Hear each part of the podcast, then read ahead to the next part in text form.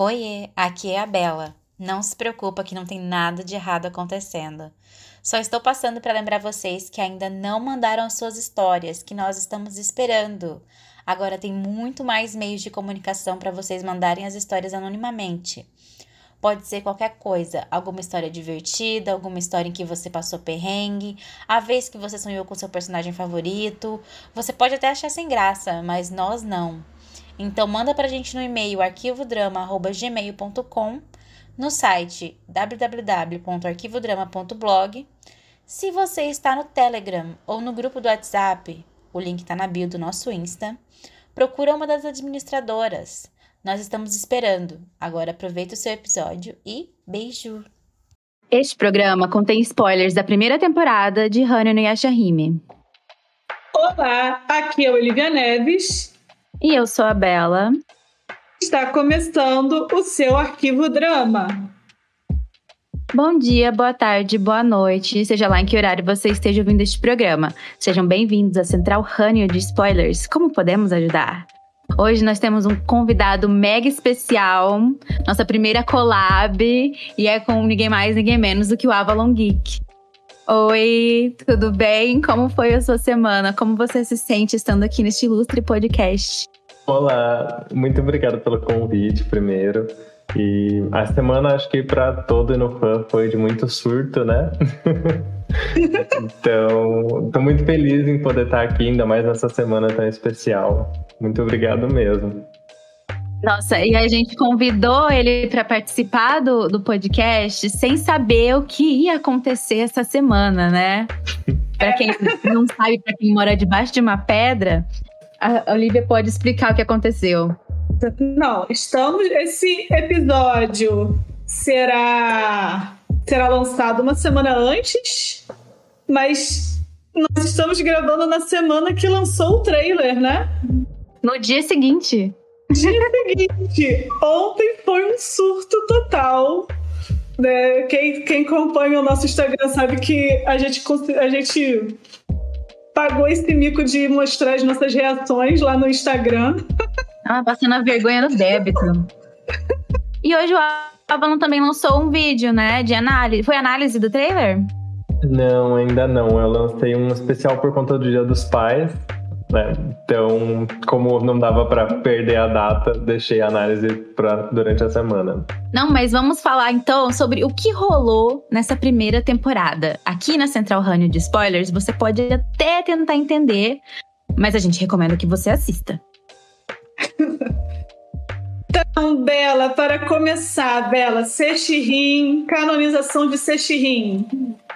Nossa, pra quem não sabe, vocês que vieram aqui só pelos spoilers e comentários, Seichirin é real. Sesshomaru e Rin se casaram e não tem uma, eles têm duas filhas juntos. Gêmeas, né? Mas acho que juntos é uma palavra muito forte. Porque Inufã nasceu pra sofrer e desde o nascimento das gêmeas, a Rin tá num estado vegetativo, dormindo na Árvore das Eras. Triste, não? Só que não é o pior. Segura a onda aí, meu amor.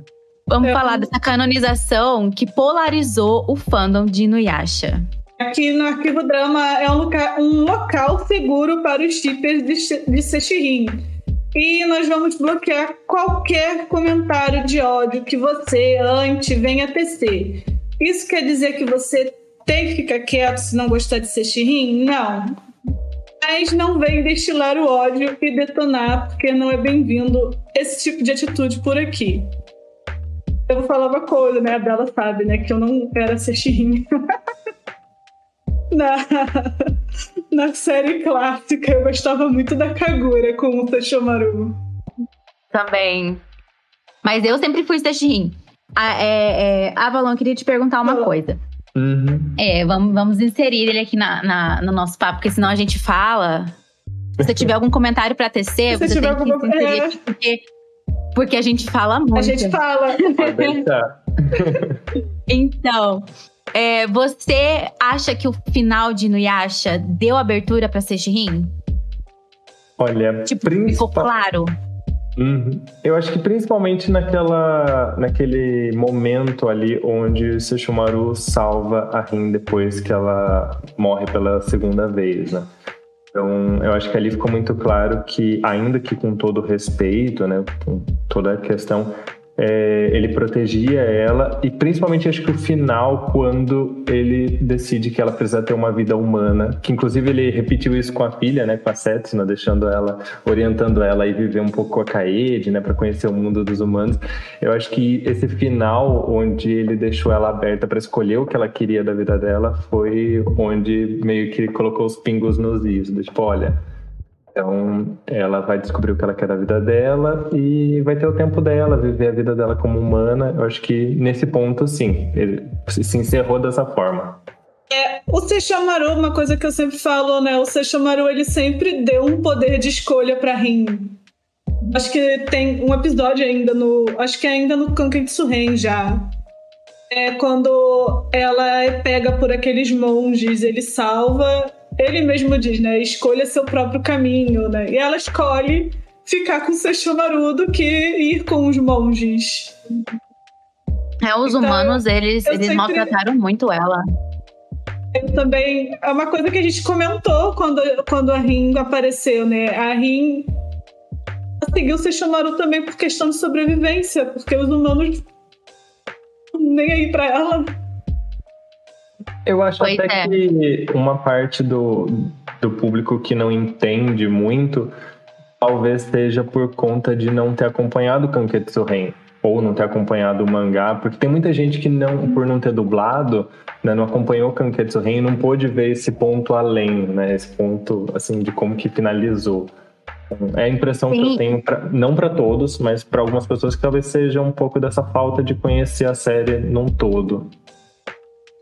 Porque a Rumiko, ela foi muito cuidadosa nesse, nesse quesito de deixar, é, é, mostrar como a Rin, ela escolheu, né?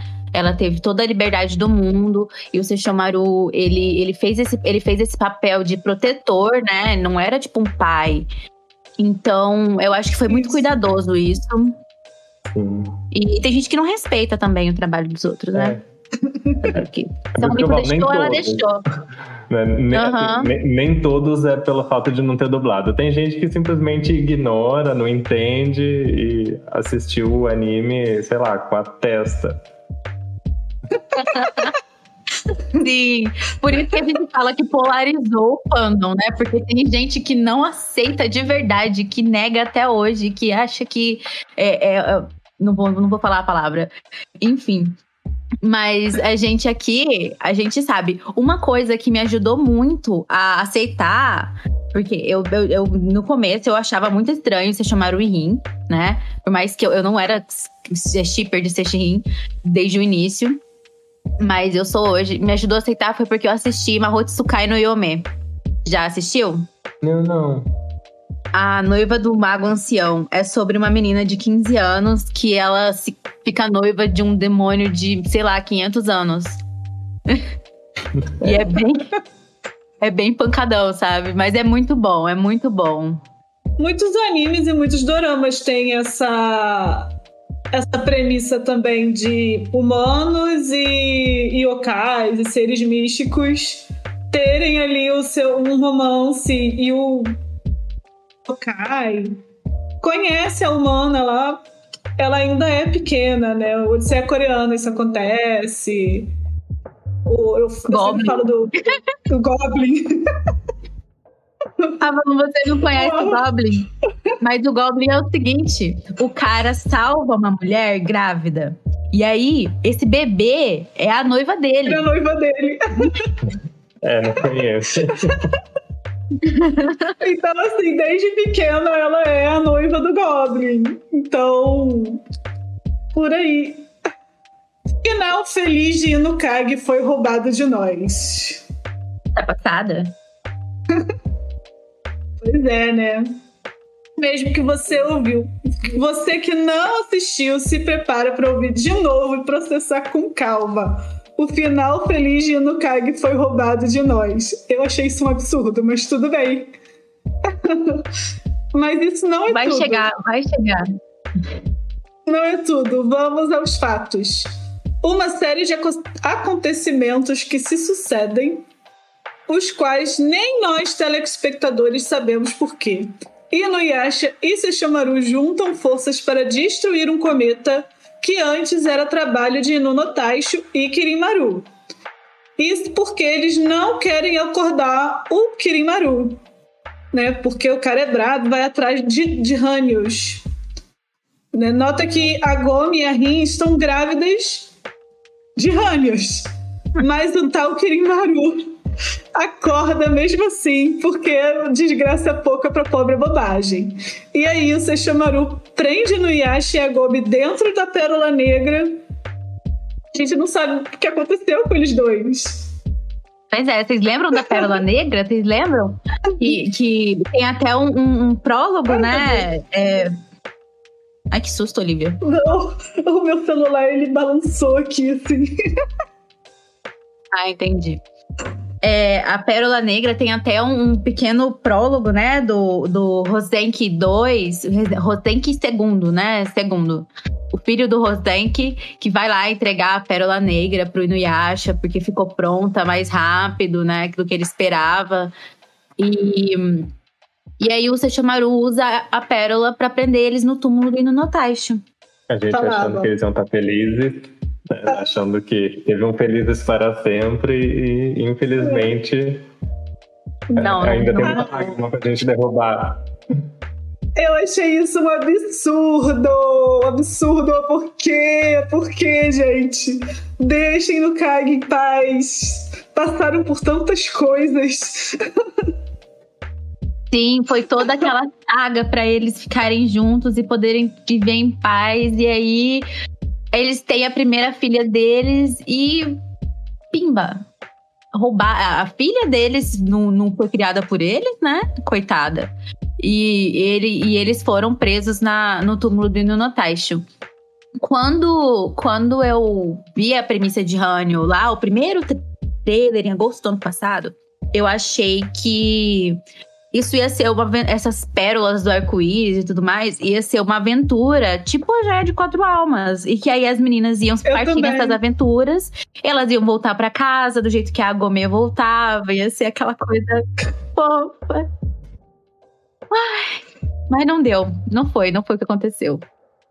E você, é, Avalon, as suas expectativas foram, foram muito derrubadas ou só um pouquinho? Olha, eu, eu sabia que eles iam ter que arrumar uma desculpa pra justificar, né, focarem nas meninas e o Inuyasha não sair descendo até sair em todo mundo, porque ele é desses, né?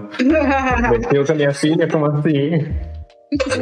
Mas eu não esperava que eles fossem pegar tão pesado. Principalmente com a Moroha, né? Foi... Caramba. A gente sofre assim... por ela. Eu também achei a mesma coisa que a Bella, sabe? Que elas, que, né, que elas iam em busca das pérolas, né? Elas iam em busca das memórias da Setsuna. E iriam voltar para casa, né? Com os pais. Aí, sim, a, a, o elenco clássico lá, né? Os personagens clássicos apareceriam. Mas eu não sabia que eles iam desaparecer com todo mundo. É que eu lembro que nos primeiros sim. episódios a gente tava com... uma angústia, né? Porque ninguém aparecia, ninguém sabia de nada. Eles dizerem pra gente, ninguém falava nada. Kaede não falava nada, como assim? Você sabe de tudo. Não, nossa. E, e aquele, aquele joguinho da palavra da Kaede, né? Que tava tendo agora. E, e, e eu fiquei tipo assim: ah, é? Você se acha, sabe tudo, né? Quando chega a série, não fala nada. Levou vinte e um episódios pra falar que a Toa parecia com a mãe. Eu, eu comecei a ter uma, umas teorias de que o povo tinha perdido a memória, sabe? Aconteceu alguma coisa. De que eles perderam a memória, porque não é possível que o Inuyasha e o Sesshomaru iriam deixar as filhas dela soltas por aí, cara. Não, e a Sango? Por que que, que... O que rolou, gente? Por que que ela não criou a Moroha? Ah, é é uma bem, coisa que a gente tem que ter explicado, né? É, vamos seguir para a categoria de por que que ninguém criou os próprios filhos. A Moroha, a Moroha, coitada, ela passou fome. Ela foi entregue à tribo dos lobos e aos oito anos ela foi treinar com uma mestre que era viciada em apostar. Para encurtar a história, essa mestre é cheia de dívida e vende a Moroha para um mercador de ossos. E assim, por que que eu digo que a Morohá passou fome?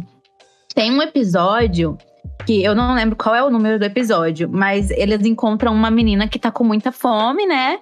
E aí a Morohá, ela vira pra, pra Toa e fala, tipo assim, ah, se ela tá com fome, por que que ela não rouba comida? Né? Isso dá a entender que ela passou por dificuldade sozinha. E me deixa um pouco revoltado nesse, nessa infância da Morohá, não é mais saber assim, o que que o Kuga e a Yami fizeram e essa menina passou por isso. Porque assim, eu, eu né? fico imaginando a Gomi lá entregando a bebezinha confiante de que eles iam cuidar bem dela. Deixa ela descobrir o que a menina passou. Nossa, no final ah, a gente vai ter um bolão pra falar sobre isso. Nós vamos falar sobre isso. Né? E a Toa e a Setsuna também são largadas, mas isso eu acho meio assim, não que o Sesshomaru ia largar elas assim, mas o Sesshomaru deixava as crianças soltas mesmo, desde a Rin ele deixava eles soltos, então assim, eu até achei normal, só não achei normal elas sozinhas. Tinha sempre é, alguém ali com elas. Elas de longe, né? É. Elas, estavam larg... Elas foram largadas no meio da floresta, né? A Toa e a Setsuna se separam. É, a Toa, ela vai para a Era Moderna, encontra com o Sota, que é o único pai, o pai responsável deste anime. Não é? Sim, ele é o único que cuidou, que cuidou das crias direitinho. Ele tem uma filha biológica, a Mei, né? Que é, que é a irmã mais nova da Toa. E é ele que acolhe a Toa quando ela chega na Era Moderna. E eu acho muito sensível essa cena, né? Porque ele olha pra ela, ele vê ela lá no templo e ele sabe de onde ela veio. Ele fala pra ela, você, você veio de muito longe, né? Sim, ele, ele sabe, né? Pela experiência que ele teve com o Inuyasha e Avalon. Eu eu acho que foi você que disse num dos vídeos seus que você não gostou da Mei. Não gostei. Eu não gostei também, não. Eu queria falar que eu... A Mei, eu também achei a Mei meio inútil ali. Não. Ai, eu achei ela meio irritante. Não... Eu fiquei tão feliz quando elas foram pra feudal, porque, ai, graças a Deus. Gente, tem que falar muito bem no nosso, deixa a criança. Mas, assim, eu acho que eles queriam reproduzir a família da... Como era a família da Gomi, que a Gomi tinha um irmãozinho mais novo, que era o Sota, eles queriam reproduzir nessa nova... Nessa nova... Mas, assim... Era legal. Não, eles tentaram reproduzir vários elementos do... do... Sim, mas assim, eu, eu achei que amei. Eu acho que aquela coisa, aquele segundo episódio que ela fala que a, que a Toa tinha que ser, queria ser uma menina é delicada. Eu achei tão... Ela, eu acho que ela vai ser a personagem inútil do anime. Não, a gente ainda tem a, a árvore Kikyo aí, amiga, pra ser a... concorrer ao pódio, porque ela aparece, joga uma bomba em cima da menina e some, né? Mas vamos lá. Sesshomaru e suas razões. Pra quem não sabe, Sesshomaru, ele é o criador do método unschooling e do E A D. Ele esconde as filhas na floresta, deixa elas serem criadas por outras pessoas, outras pessoas, a k a o Jaken, né? O que dá a entender é que o grande senhor Sesshomaru se encontra de mãos atadas. Porque uma decisão, seja lá qual for, pode matar tanto a Rin quanto uma de suas filhas. Ah, Valon, o que, que você acha disso? Vamos lá. Eu acho que é bem compreensível, né? O, o Sesshomaru ficar meio de mãos atadas, porque ele sempre disse, principalmente lá em Kanketsu Ren, né, que... a coisa mais importante era a Rin, né? Não foram exatamente essas palavras, mas logo quando ele percebe que ela morreu e, e ele não consegue salvar ela, ele fala alguma coisa nesse sentido. Então, acho que assim, é meio natural dele em ficar, e agora o que que eu faço? E acho que é meio difícil às vezes pra gente entender um pouco também, porque o Sesshomaru, ele nunca foi lá aquela pessoa super carinhosa, né? Então assim, ele largar as crianças lá no mato com o Jack, acho que tá tudo bem sendo ele. É, é como a mãe dele. A mãe dele é também, como... ele... Ele fala, ela vai, fala, você quer, é... você quer comida? Vai sozinha, não vou, não vou pegar pra você, não.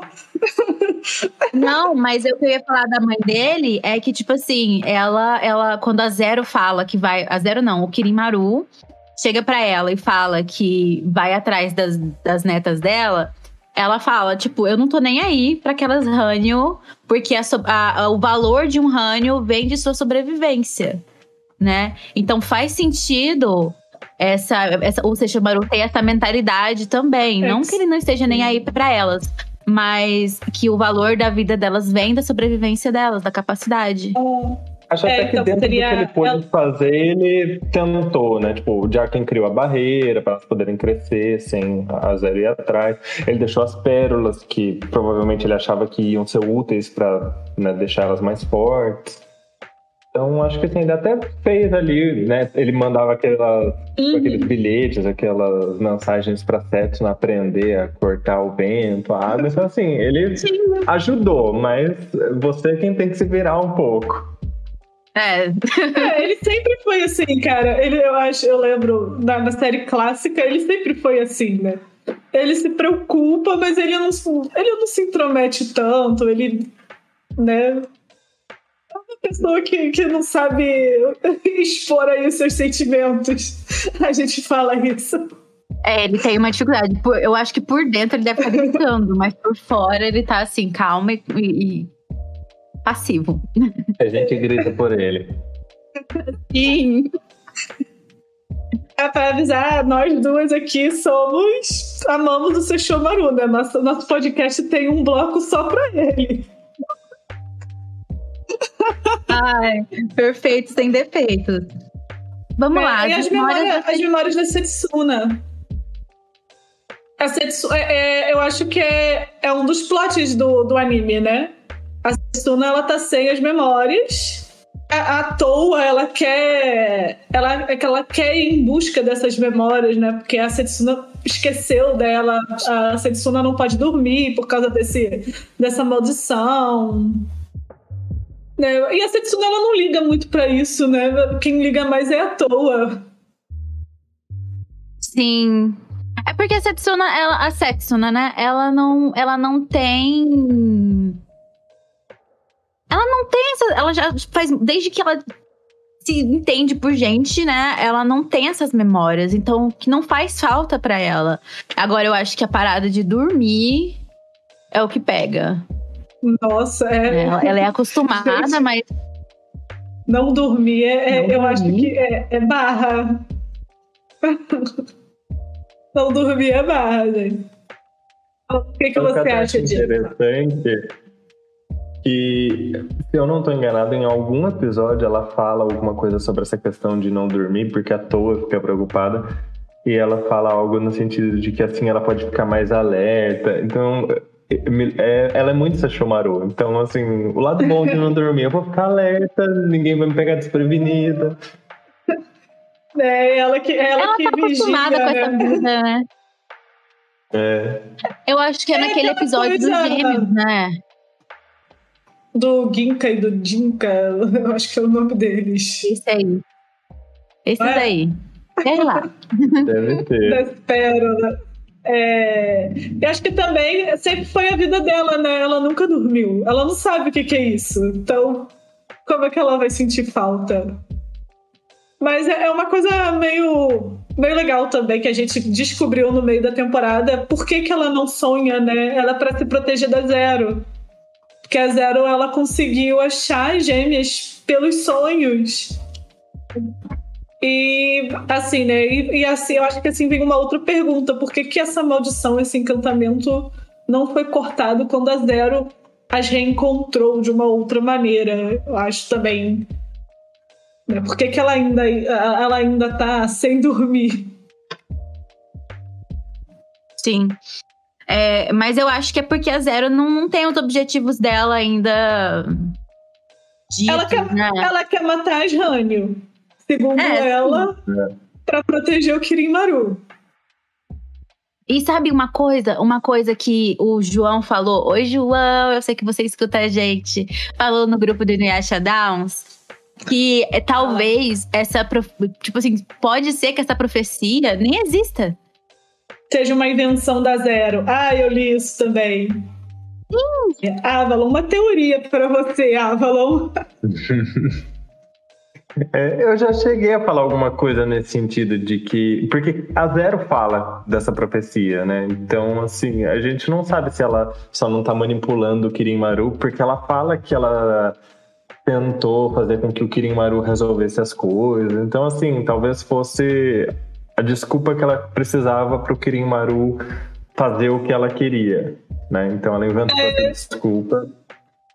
É o que dá a entender, né? Porque, assim, eu, eu vou até perguntar pra você. Você acha que o objetivo dela é só porque o Inu no Taisho não quis ela? Porque ela tem ali uma paixãozinha pelo Inu no Taisho. Gaiada que ela lembra. Aí, entendeu? Aí, assim... Ela, aí ele, ela quer vingar a, a mãe e o pai do Sesshomaru... Na, nas, filha, nas, nas filhas do Sesshomaru, né? Nas, nos netas de, né? Nas netas do Inu no Taisho. Aí ela... É. Você acha que é isso? Olha, ou será que não... tem um outro objetivo ali por trás? Eu até acho que é isso, viu? Eu... Quando saiu o episódio vinte e três, a, acho que a minha análise ficou, sei lá, quase trinta minutos lá no YouTube, e uns quinze eu passei falando... dessas motivações da Zero, tentando entender um pouco da personagem, porque ela fica feliz quando ela morre e a Rin vai morrer, e aí ela fica revoltada quando ela volta à vida, porque tentando entender tudo isso dela. Eu acho que é isso, ela só quer ver o sofrimento daqueles que são os descendentes do Inu no Taisho, e principalmente é, acho que ela deve culpar um pouco essa relação de um yokai com uma humana, porque ela projeta um pouco daquela questão da Izayoi com, a, com o Inu no Taisho. Então ela olha pra Rin, pro Sesshomaru, acho que ela espelha um pouco disso e, e sei ela... lá, tenta descarregar toda essa raiva dela. É porque se você for prestar atenção, nem a mãe do Sesshomaru, que seria a esposa do Inu no Taisho, né? Tem essa, essa, esse ranço da Izayoi ou dos, dos Jânios, né? Ela não tá nem aí pros Jânios. Gente, a mãe do Sesshomaru é uma deusa, né? Gente do céu. Ela fica na dela, ela não se intromete, aí as pessoas ainda vão atrás dela pra incomodar, e ela tá tipo assim, ai, o que que eu tenho a ver com isso? Deixa. Ela que tem os motivos e os meios pra fazer tudo o trem acontecer, não faz, e a Zero, que é uma recalcada, né? Né? Fazendo isso. Aprenda, Zé. Agora vamos falar. Vamos falar da árvore sagrada lá que tem a, a forma da Kikyu. O que, que vocês acharam disso? Dessa aparição. Ela deu a Kikyu.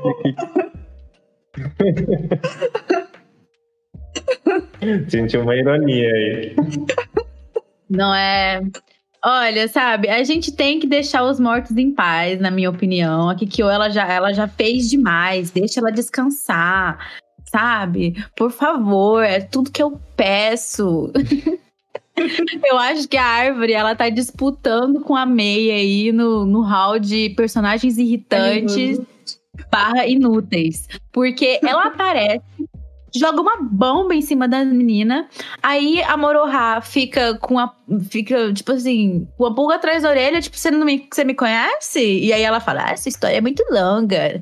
E, e não fala mais nada. E não reaparece. E tá lá com, com a Rin dentro da árvore. Tipo... Amada... Você, você tem as respostas que a gente quer. Então se faça, se faça útil. Muito enigmática. Ela é. O que você acha, Avalon? Olha, eu até acho a personagem... Acho que, por enquanto, a personagem não tem muito o que falar, porque, né, é, é igual a Bela falou, ela apareceu muito pouco. Então, assim, eu, não, eu acabei não ficando com o ranço dela, porque eu espero que ela tenha uma participação ainda no futuro mais relevante. Mas a aparição dela usando a forma da Kikyo, eu achei meio... Assim, foi só pra trazer, sei lá, os fãs da Kikyo pra assistirem, não sei, não, não. não achei necessário. Uma referência, né? Falando. Tipo, ah, não, a, a Sunrise vai, vai. Já como eles trouxeram a, a família, é.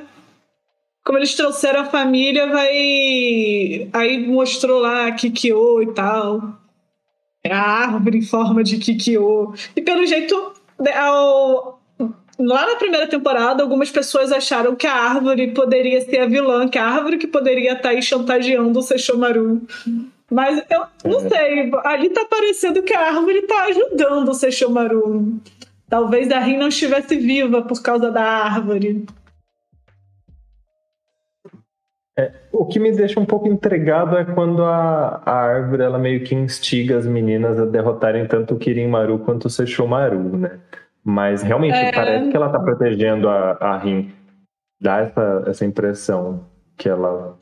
Ela... É. E assim, bem... ela é árvore sagrada, né? Quem sabe? Né? Não quer dizer que ela não possa ser do mal. Mas não, mas não. Eu acho que ela está, sim, protegendo a Rin. Só que de, de um jeito diferente, né? Do jeito próprio. Talvez, talvez o objetivo dela seja realmente só esse equilíbrio, né? Por ela ser a árvore sagrada e tal, ela, né, ela está procurando esse equilíbrio aí que, que ficou... Porque o Sesshomaru não quis ser um Daiokai, não quis lá ter o seu posto, então precisa é, ele, tomar esse, ele... esse lugar, né? Ele é um renegado. Rebelde, rebelde. Rebelde com causa. Vamos falar das pérolas do arco-íris e a Chikonotama. As pérolas, as pérolas do arco-íris. Do arco-íris. Se você, assim como eu, achou que as pérolas iam ser tipo aquele negócio dos fragmentos da joia, que as meninas superpoderosas, elas iam se unir, partir em aventuras pra unir as pérolas, né, e tal, é que você se engana. As pérolas do arco-íris são as lágrimas da Zero, que tava sofrendo muito pela galhada que ela levou do Inonotaicho, que levou ele à morte. Eu digo galhada, mas, gente, eles não tiveram envolvimento nenhum. Eu só acho que ela era apaixonada nele, né? E a Joia de Quatro Almas reaparece como a fonte dessas pérolas, porque é, foi um pedido que a Zero fez para Joia de Quatro Almas, que há muitos, muitos, muitos anos atrás, né? Muito tempo, muito antes dessa história toda começar, para tirar o sofrimento dela. É. É uma coisa, meninas, não sejam igual a Zero. Se o cara não quer, parte para outra. Porque... Não, gente, é, é nitidamente, você vê nitidamente que o Inonotaicho não estava nem aí pra ela. Verdade. Não é verdade? Ai, ai. Então, vamos para o nosso próximo. Eu acho que não tem nada, mais nada pra falar daqui, gente. Não sei, você tem alguma coisa adicionável? Tipo, que a gente não citou? Olha, alguma das coisa... pérolas só...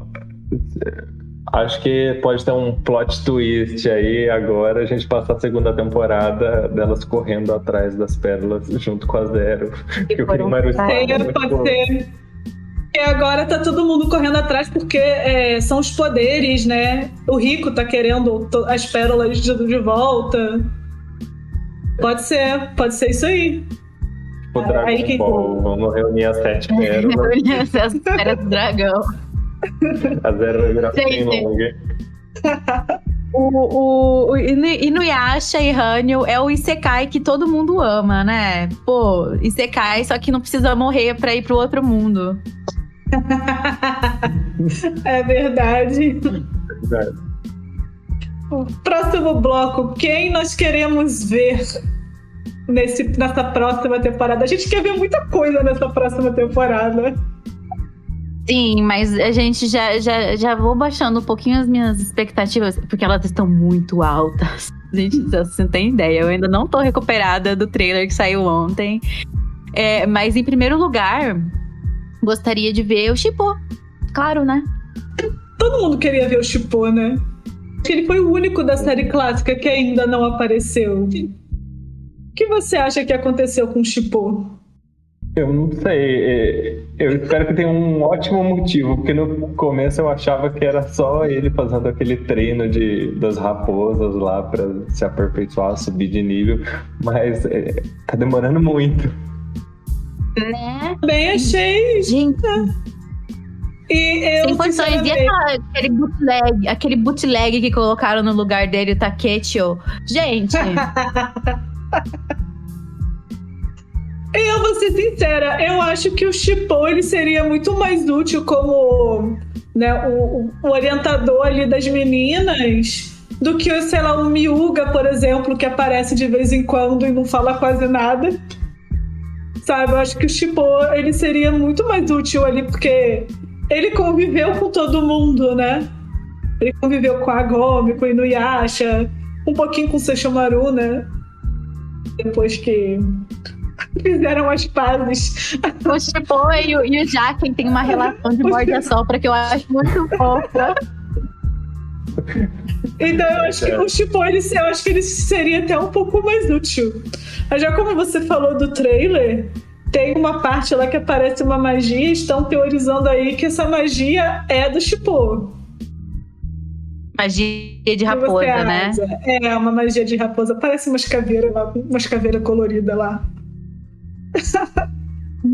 Gente, tanta coisa, tanta coisa. O que você acha que o Chippo, o que, que você acha que o Chippo anda fazendo? Ele tá preso em algum lugar? As memórias apagadas? Eu até acho que não. Assim, honestamente, eu não, não me vem um motivo, uma justificativa do Chippo estar sumido até agora. Eu não sei, eu não faço ideia do que eles vão inventar. Uh, porque ele não aparece nem nos flashbacks. É, é isso que me, me deixa... Só apareceu no primeiro episódio. Só. No, naquele flashback ele não aparece. Aquele flashback que é um episódio inteiro. Não aparece, é, é verdade. No quinze, né? Uhum. É, é, é muito Ai. estranho mesmo, gente. Será que ele virou algum mestre? Porque... eu suponho que ele já esteja maior, né? Ele não seja mais uma criança. Ele esteja um pouco maior. Né? O que será que aconteceu com o Chippo? Ah, é, um pouco, é um pouco de partir o coração. A gente só pode supor, né? Tem umas teorias também de que ninguém viu, mas ele tá na Pérola Negra com a, com a Agomei e, e, e o... Ah, eu acho que não. Eu acho que não. Pois é. Não faz, não faz muito sentido. Ou talvez ele esteja procurando por eles, né? Só que ao mesmo tempo, por que não, não ir atrás da Moroha? Mostra! Sim. Só se ele entrou num intensivo das raposas, tipo o Miroque com o treinamento dele, passou esses anos todos treinando e não tá nem sabendo o que tá acontecendo. Né? Se casou com aquela menina lá. Com... outras pessoas que queremos ver. Kuga e Ayami. Eles só, apareceu, eles só apareceram quando o Tanuki foi deixar a Moroha lá no... lá na, na aldeia dos lobos, né? No, no bando dos lobos. Né? Porque eles cuidam muito mal da Moroha, a gente já disse. O que, que você acha? Que, você acha que o Kuga e a Ayami vão aparecer ou não? Não. E vai ser muito esporadicamente. Olha, eu acho que vai ser esporádico. Porque, bem ou mal, o Kuga é bem forte. Então, acho que eles tentaram achar os meios ali para tirar os personagens clássicos um pouco da jogada, para não roubar o protagonismo das meninas, porque eles já são muito fortes.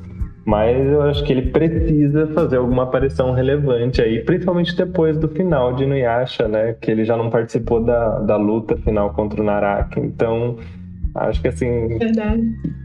Eles precisam, pelo menos, mostrar um pouquinho. Faz tempo que a gente não vê o Kuga em ação. Faz mais do que qualquer outro. É, e, e como é que fala? Eu acho que ele vai aparecer sim, tipo, justamente nesse, nesse, nesse começo. Eu acho que vai ter alguma coisa que, que vai fazer ele aparecer.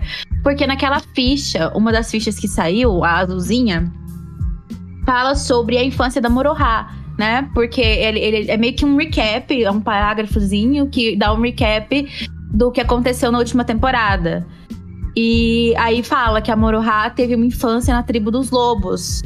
Então eu imagino que vá aparecer alguma coisa relacionada à infância dela pra dar uma elaborada no que aconteceu. Gente, vocês ficam pensando o que, que será que o Kuga falou pra Morohá sobre o pai dela? Eles não gostavam. Verdade. Pô, mas o, o Kuga, ele deu pra Morohá um, ro, um, um robe de... um kimono de rato de... pele de rato de fogo, né? Igual do pai dela e tudo mais.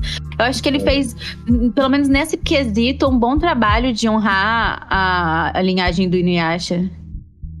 Sim, mas assim, eu fico pensando, né? O que será que ele falou com ela?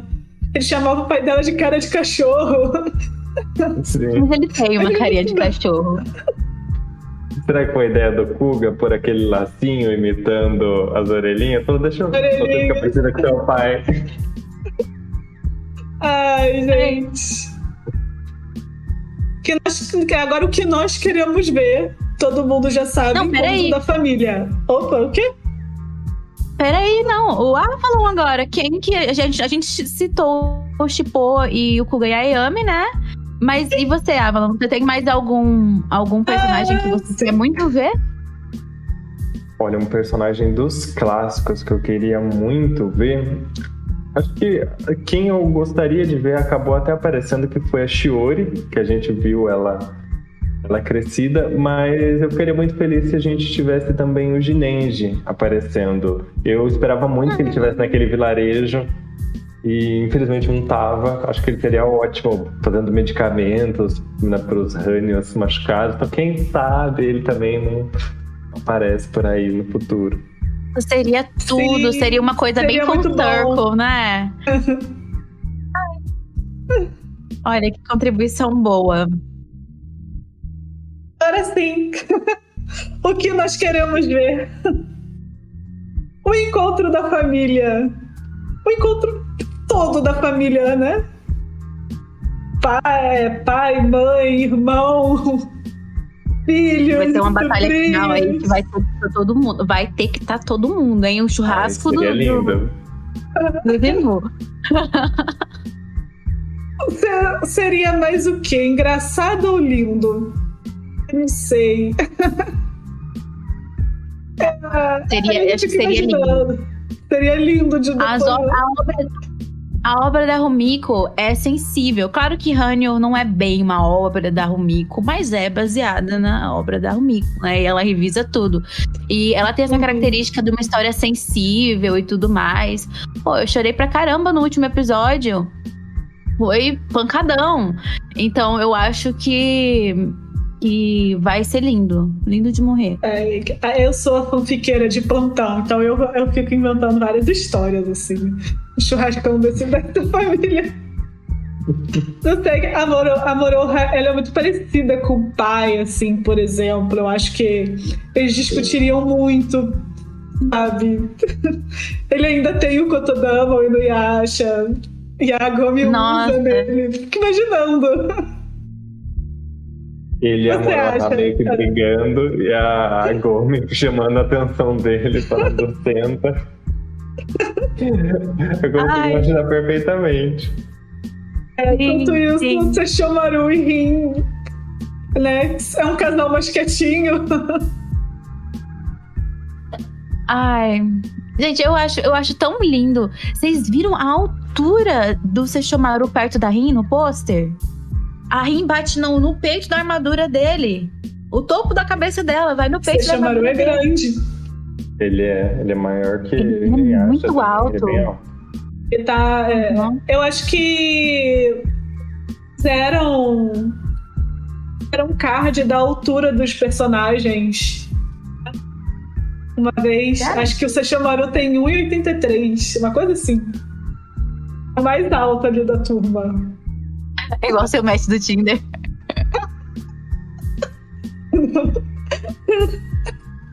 Caraca, ele também tinha cento e oitenta e três metros. Era isso que tava falando ali. cento e oitenta e três. Ai, gente, a revisora de texto atacando novamente. É, a gente também, a gente falou do Sesshomaru e da Rin, é claro que a gente quer ver como aconteceu o Sesshin. Você não acha que deveria mostrar isso? Tipo, quando foi assim, né? Quando mudou, assim, os olhares, né? Ela tava aquecida. Preciso de um filme pra isso. Eu preciso de um filme pra isso. Pode. Foi, assim, um ponto de virada. Você não acha, não? Verdade, dá pra fazer um especial, um U V A, sei lá, só pra contar esse, esse meio tempo. É, eu acho que ele contou a história do nascimento do Inuyasha, né? Podiam Sim. contar a historinha de Sesshin. Né? Um, um romance assim, né? Um romance que perpassa o tempo. Ai. E a gente você? Não tem que nada que... deles juntos, né? Não. A gente só tem quando ela era criança, né? E quando houve o flashback, não teve tanta interação, assim, porque ele pegou as crianças e foi embora. Deixou ela lá. Exatamente. Fica aquele Ai, vazio. Dá uma tristeza, só de pensar. E o que, que você quer ver, assim, Avalon?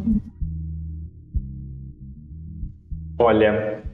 Eu sou cadelinha desses yokais mais velhos, Kirinmaru, Ino no Taisho, então eu tenho altas expectativas e esperanças de ver mais sobre o passado dos dois. Ah, eu também quero muito ver o Ino no Taisho. Assim. É, Sim. mas... Eu, assim, eu quero ver mais também desse povo, assim, porque o Ino no Taisho na série clássica quase não aparece, né? Assim, não aparece. Parece que ele, no, no túmulo dele, ele vem aparecer no terceiro filme. Então, assim, eu achei um personagem que poderia ser bem explorado, né? Apesar dele... A história já tá morto, mas nos flashbacks... Ter, é, é, explorar a história deles, né? Eu acho que tem muito personagem ali para ser explorado. Ah, a gente vai precisar de oito temporadas também. E é que é, né? Desembuste logo, né? É o que a gente quer ver, também que todo mundo quer ver, né? Kaede, Miúga... É, acho que até o próprio Miroki Sangô, sabe? Sim, é... Eu quero muito saber o que aconteceu na cabeça do Miroki e da Sangô, porque, pô... Gente, eram, eram as, os melhores amigos deles. E eles não fizeram nada. Sangô virou dono de casa, né? Não vai mais pra batalha. Ela fica lá fazendo máscaras pros, pros exterminadores, fazendo equipamentos. E, e o Miroki... O que aconteceu, gente? O que aconteceu? Ai... Pasmada, né? Pasmada. É que vocês não conseguem ver a minha cara, né? Eu tô conseguindo, eu tô conseguindo ver o seu nariz pra baixo, assim, ó. Aí você abaixa um pouquinho, dá pra ver seu olho. Eu tô... Ah. Dei uma afastada aqui. Perplexa. O que, que você ai, acha que ai. aconteceu, Avalon? Por que, que o Miroki e a Sangô não criaram o Amuroha? Ai, olha, eu não, não sei se, se é suficiente, mas a, a Kaede fala que, e acho que até faz um certo sentido pensando na questão da época, que ela fala sobre quantas as pessoas que morriam, né? Aquela conversa que ela tem com a Toa no episódio vinte e um. e quantas, que ela coloca até quantas pessoas ela já viu morrerem e tal, e ela meio que normaliza isso, de que ah, as pessoas morrem, então quando a Hind sumiu, ela não foi atrás, ela não, não sabia o que aconteceu, e meio que ela se conformou. Então eu fico pensando se de repente não aconteceu isso, como o Inuyasha e a Gomi, acho que eles contaram pra Sango, né, que, que o Kirinmaru tava atrás da Moroha, né, por ser uma Hanyo e também do Inuyasha. Acho que eles meio que deduziram que, bom, se eles não voltaram, Kirinmaru e Sesshomaru devem ter matado os dois e, e é isso. Você acha, então você acha que é, eles acham que... Você acha que o Miroki e o Sango pensam que o Inuyasha e a Gomi, a família toda morreu? Eu Faz sentido. Que... Faz sentido. É porque uma coisa que eu percebi é que quando entra um, um personagem clássico, a Moroha, ela nunca tá, vamos dizer assim. Na, no episódio que aparece o Miroki, a Moroha, ela não tá com as gêmeas. Ela vai lá buscar, então ela não tem esse encontro com os personagens, os personagens clássicos. Quando o Sesshomaru aparece também pra elas, a Moroha tá, tá desmaiada. Então, assim, e você percebe que a Moroha, ela tem um certo tipo de conhecimento, né? Que ela sabe qual é o cheiro do Sesshomaru. Ela, ela, ela já disse, né? As três são primas, né? Ela sabe que as três são primas. É. Eu acho que uhum. ela sabe um pouquinho mais do que as gêmeas. Então, pra fazer essa... E ela um tem o Miúga, né? Que, que... Ela tem o vovô Miúga, que... o jeito contou algumas coisas pra elas, pra ela, né? Então, talvez, é. talvez seja isso, né? Um, se a Moroha reencontrar algum desses, alguma coisa aí pode ser esclarecida. Tomara. Por favor. Com esse trailer, acho que as expectativas para começarmos a ter respostas tá bem alta, né? Sim, eu ainda tô tonta. Você quer falar do trailer antes das suposições? Teorias? Eu acho que a gente pode já, já, já chamar a, a primeira teoria, porque ela foi meio que respondida com o trailer, né? Sim, né? A espada Tenseiga quebrada. E aí eu coloquei aqui consequências, herança pra Toa, porque a Toa vai usar a Tenseiga quebrada, né? E vocês acham que A, a, a espada vai ficar de herança pra ela? Ou você acha que o Totosai vai, vai consertar pro Sesshomaru? Sesshomaru não é apegado na, tensei, na, na Tenseiga. Eu é, falei Tenseiga, ele né? nunca... Eu falei é, Tenseiga. Ele nunca gostou muito da... Ele nunca gostou muito da Tenseiga, né?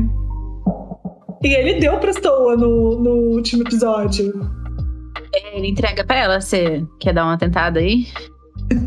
Você acha que você consegue usar? Oh meu Deus, meu coração.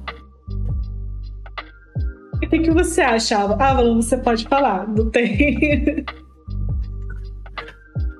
Olha, não, não sei se a Toa ficaria com a espada, porque no, no trailer e no pôster ela aparece com uma outra espada, né? E uma espada na costa. Então, ou ela vai descartar a Kikuju Monge e de repente ficar com a Tenseiga nas costas e aquela outra espada nova, ou então ela fica só com a que ela já tem, que é a Kikuju Monge, e essa nova. Acho que talvez ela devolva a Tenseiga pro Sesshomaru, não sei.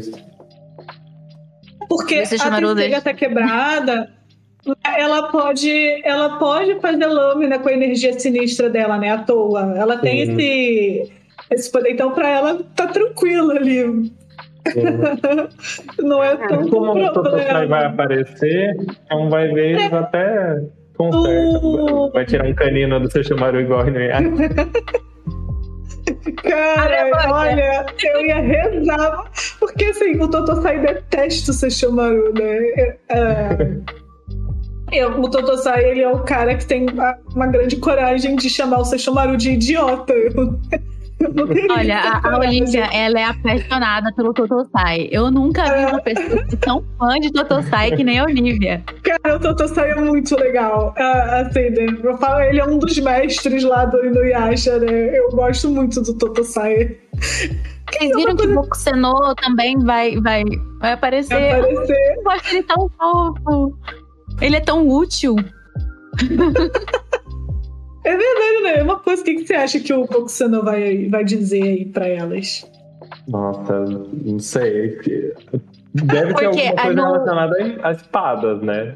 Porque... É. Provavelmente. Porque no clássico, o Bokusenô foi quem contou pro Sesshomaru o que acontecia com o sangue de yokai do Inuyasha, né? Verdade. A gente, inclusive, fez, fez o episódio faz pouco tempo. Então tá fresquinho aqui. Então, eu acho que o Bokusenô, ele é um cara muito útil. E a Moroha fica tão feliz com a informação uhum. que, ela, que ele dá pra ela, né? Gente, a expectativa tá muito alta. É, talvez seja... Poderia ser pensado... Eu não lembrava mesmo o que, que ele tinha passado de informação pra, no anime clássico. Mas talvez seja alguma coisa relacionada ao sangue. Vai ver, é isso que desencadeia a Moroha. Tem aquele encontro com o Inukage que a gente vê no trailer. Não sei, de ir atrás dele. Assim. E poder da, da Toa novo, que ela tá de cabelos pretos e com a lua na testa, olhos roxos... Aquele ali eu tenho uma teoria. Pode soltar? Manda. Pode soltar. Manda. Manda. Vai estar no vídeo da análise do trailer. Pra Não, mim, mas o seu ali... vídeo já saiu. É, então quem não, não viu tá lá e quem viu continua aqui mesmo assim. Eu acho que pela, pela cena em si é a Toa tentando usar a Tenseiga para trazer a Setsuna de volta, que a gente vê ali uma lâmina de energia e pra mim é a Tenseiga, não, não tem outra explicação, ela tá tentando salvar a irmã e não sei se talvez por conta do poder da Tenseiga ser diferente ou ela precisar usar muito da energia dela, acho que ela meio que fica ali num estado intermediário, o cabelo dela assume a, a aparência humana, mas ela tá com aquela testa com a lua, eu acho que ela tá assim, dando tudo que ela tem naquele golpe e ela meio que se conecta com a espada e talvez ela fique nesse, nessa transição entre yokai e humana porque ela tá talvez esgotada, ela acabou de lutar contra o Kirinmaru, não sei. Ela se concentra ali, né, toda a energia dela, é, faz sentido. Ela ama a irmã demais, eu nunca vi uma irmã amar tanto assim a outra. Né? Mesmo estando longe pra caramba por muito tempo. E agora vamos falar um pouquinho também é, da relação Moroha e Inu no Taisho. Gente, tô curiosíssima pra saber, tipo, porque o sangue dela é tão parecido com o dele. Bokusenô. Hum, verdade. É, faz sentido. Não, soltaram aí, eu, Gente, eu não vou saber, soltaram aí, ó, vou soltar aqui, que a, a, algumas pessoas acham que a Moroha seja, Moroha, Moroha, ela seja a reencarnação do Inu no Taisho. Mas eu não sei, eu acho pouco provável. Não, eu acho que ela é herdeira do poder dele, eu acho que ela é herdeira do poder dele, reencarnação não. É muito próxima esse negócio. Eu Porque o tema, o tema dessa temporada, o tema dessa temporada é as consequências do, do sangue herdado, né? Tá naquele daquele card que saiu. Aham. Uhum. Da linhagem. Eu acho que ela deve ter alguma ligação não só com o, com o sangue do Toga, mas também com a Songa, a espada do filme. Porque o Toga foi o único que conseguiu dominar aquela espada e eu fiz um vídeo onde eu falava dessa possibilidade de, dela ser encarnação ou não e me chamou muita atenção que no episódio vinte e quatro eles fizeram questão de deixar a sombra do Toga atrás dela, ali naquele aspecto uhum. dele, com a lâmina da Songa. Sim! Então, assim, até eu... outra cor a lâmina, é, aquele cristal roxo, então não sei, acho que tem alguma coisa aí. Onde eu me lembro é ela com o Inu no Taisho, né, o Toga. E a Toa é com o dragão, né, do, do Sesshomaru, né, da Soru, a Soruyuha. Hum? Ai, Mas, aquele episódio foi muito bom. Lembrando eu aqui. Eu amei esse episódio, gente. Eu chorei, meus olhos. Inclusive, a gente, gravou, a gente começou a gravar o, o podcast no dia que saiu aquele episódio, né? Foi o nosso primeiro Verdade. episódio. A gente gravou Nós no estávamos, dia... Nós estávamos gravando o primeiro episódio e falávamos sobre Inu no... Inu... Inu... Inuyasha. Eu ia falar Inu no Taisho. Uma de vocês não tinha assistido ainda no podcast. Eu não tinha assistido. Ah. Porque, porque eu fiquei ah. com, com medo de ficar muito abalada e não dar conta de gravar. E foi real, porque eu fiquei três dias de luto. Não, a Setsuna é a minha favorita. Ela é minha Charime favorita. Eu, eu, nossa, meu coração ficou em frangalhos. Gosto mais da Maruha. Então tá, né? Eu acho a Maruha legal. Agora, outra, outra teoria que a gente trouxe é o Uriko, filho de Midoriko e Kirimaru. A propósito, Midoriko e Kirimaru, que história é essa, né? Quem, quem apareceu com esse negócio? De onde saiu? Por que Midoriko? Entendeu? Que comem, onde vivem? Você acha essa teoria válida? Olha, eu acho que eles até têm alguns pontos pra se apegar a isso, mas honestamente eu acho que não, não vai acontecer, não. Eu adoro teorizar, adoro... Já fiz vídeo também, adoro fazer vídeo de teoria. Eu vou... viajo. Eu, às vezes eu vejo o pessoal discutindo alguma coisa, eu levo pro canal, né? Falo, olha, estavam falando isso, aquilo, né? Quando comento ainda, faço questão de mencionar quem foi que me mandou a ideia, porque eu acho incrível a, a imaginação. Mas, honestamente, eu acho que não vai rolar, não. Se bem que agora, spoiler, né, do, do trailer, a gente tem ali quem é a mãe dois ponto zero, né? É. Do Rico, mas agora tem uma... Gente, filha do Kirimaru, de onde saiu? Nossa! A filha é real agora. Agora queremos saber. E aquelas orelhinhas dela. E aquelas orelhinhas dela. Gente, dá muito Ué. a entender que ela é uma Hanyo. Né? Porque ela é tipo assim, o design dela é semelhante ao design do Inuyasha, com as orelhinhas e, e, o, e o corpo humano, né? Então, dá inte... eu, eu, eu tô fanficando aqui, só as fanfiqueiras online. Porque... Porque, gente, eu quero muito que ela seja Hanyo e vai ser aquela coisa de mais um da Yokai mordendo a língua. Enfim, hipocrisia, né? Nossa. Ah, mas eu Sim. gostaria que tivesse a Midoriko. Eu, é uma coisa, né? Eu falei dos personagens a serem explorados. Eu acho que a Midoriko poderia ser um personagem explorado, assim. Né? O que será que aconteceu com a Midoriko depois e tal? Ou antes, Porque já né? trouxe a joia, né? Presa. Já trouxe a joia. Já... Por que, que é. como a joia foi parar na mão da Zero? Que não, a Midoriko. Pois é, pois é, pois é. Mais Você uma que a gente o... quer ver na, nessa temporada. Verdade. Você tem alguma teoria, Avalon, além dessas? Deve ter várias. Olha, até tenho. Vamos ver, pensando no trailer da segunda temporada, agora pensando... Aquela espada. Tinha feito uma teoria um tempo atrás falando da espada... Porque a espada que a... Eu não lembro o nome agora, é Zan, sei quem, acho, alguma coisa assim, que a Toa carrega no pôster. Uh, ela tem umas semelhanças com a parte da armadura do Kirimaru, que parece uma nuvem amarela. Sim.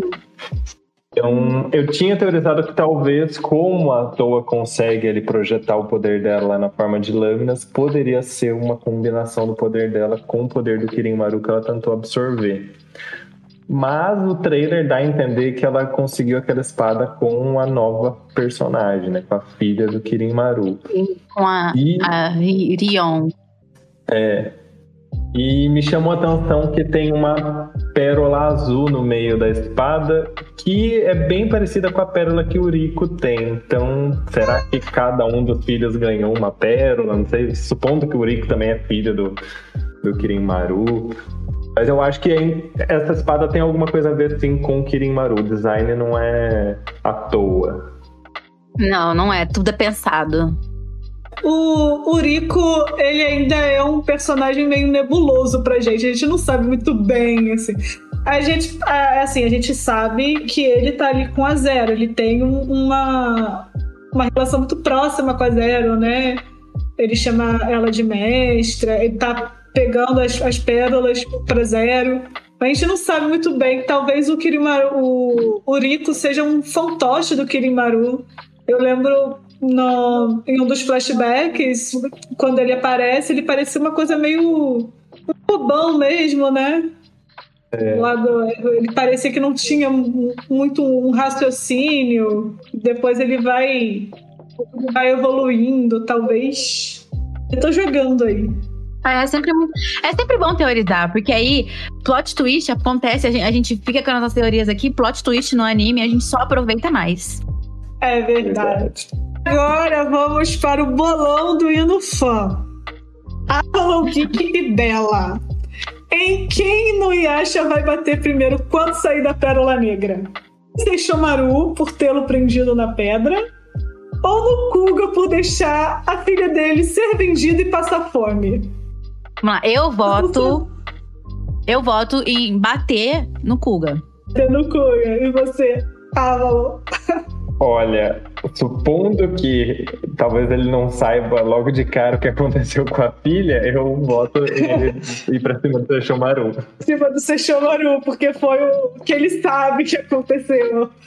É, exatamente. Ele, se não fosse o Sesshomaru...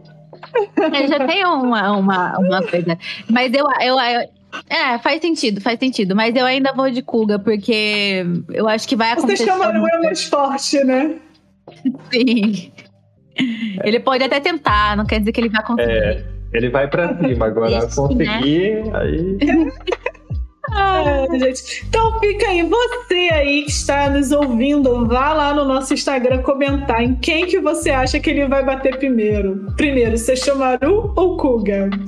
A gente também quer saber a sua opinião. Uma coisa que a gente esqueceu de colocar no roteiro, mas a gente tem que, que, colo- que falar, né? A Olivia e Avalon. Arquivo pessoal. Funciona assim. A gente, traz, a gente traz uma recomendação de um anime ou de um, de um livro ou de alguma coisa que a gente queira que os ouvintes deem uma conferida, né? Você tem alguma, Olivia? Eu nem, eu, eu nem pensei na minha, eu tô aqui matutando. Eu pensei que... Eu pensei, é... Da gente, da gente recomendar mesmo a série clássica. Já como estamos falando da... Tia Rime, o que você acha? Você que, está nos, você que está nos ouvindo, você tem uma semana pra assistir todas as temporadas de Inuyasha. Porque esse episódio vai sair uma semana antes de Hanyo. Convidar, nós temos esse podcast maravilhoso do Inuyasha. Acompanha com a gente, é de dez em dez episódios. O episódio é... É, é onze em onze, é de a, gente, dez... a gente não vai fazer conta. É de dez em dez. É de dez em dez. É de dez em dez Era episódios que nós resumimos. Então, eu tenho, uma, na verdade, uma recomendação do arquivo pessoal. Ah. É Mahoukai no Yome, que é o que me ajudou a aceitar Seishirin. É muito bom, tem uma temporada e é lindo, lindo, lindo de morrer. Você, Avalon? Ai, eu vou recomendar aqui um, o anime anterior, anterior não, posterior de da Rumiko, que veio depois de Inuyasha, que é Kyokai no Hine. E eu acho bem divertido, então assim, é uma pegada bem diferente de Inuyasha, tem que se desprender um pouco, né? Muita gente vai com a expectativa de que ah, é um anime que veio depois de Inuyasha, então vai ser igual, mas é muito divertido, é, e eu acho que assim, vale super a pena. A animação é muito bonita e tudo bem que não, o final não foi animado, mas vale a pena para as temporadas que tem. No final não foi muito animado, meu Deus. Mal também tá fazendo um sucesso, né? Eu, eu peguei mal pra ler. Ai, eu não peguei. Isso. Ai, tá bom. Aproveita que vai vir em setembro pro Brasil, pela, acho que é Panini. É Panini? Acho que é Panini. É. Eu tô olhando no pirata mesmo. A tradução da pirataria. Não julgo. Então, gente, chegamos ao fim do nosso episódio. Deixa lá no nosso Instagram, no último link do post, né? O link da, tá na descrição do podcast. O que você achou do programa de hoje? Conta pra gente se você tomou muito spoiler, caso você não tenha assistido ainda. Qual é a sua opinião sobre o que a gente comentou aqui? Muito obrigada por, por ouvir a gente mais uma vez. Eu e a Bella te esperamos no próximo episódio.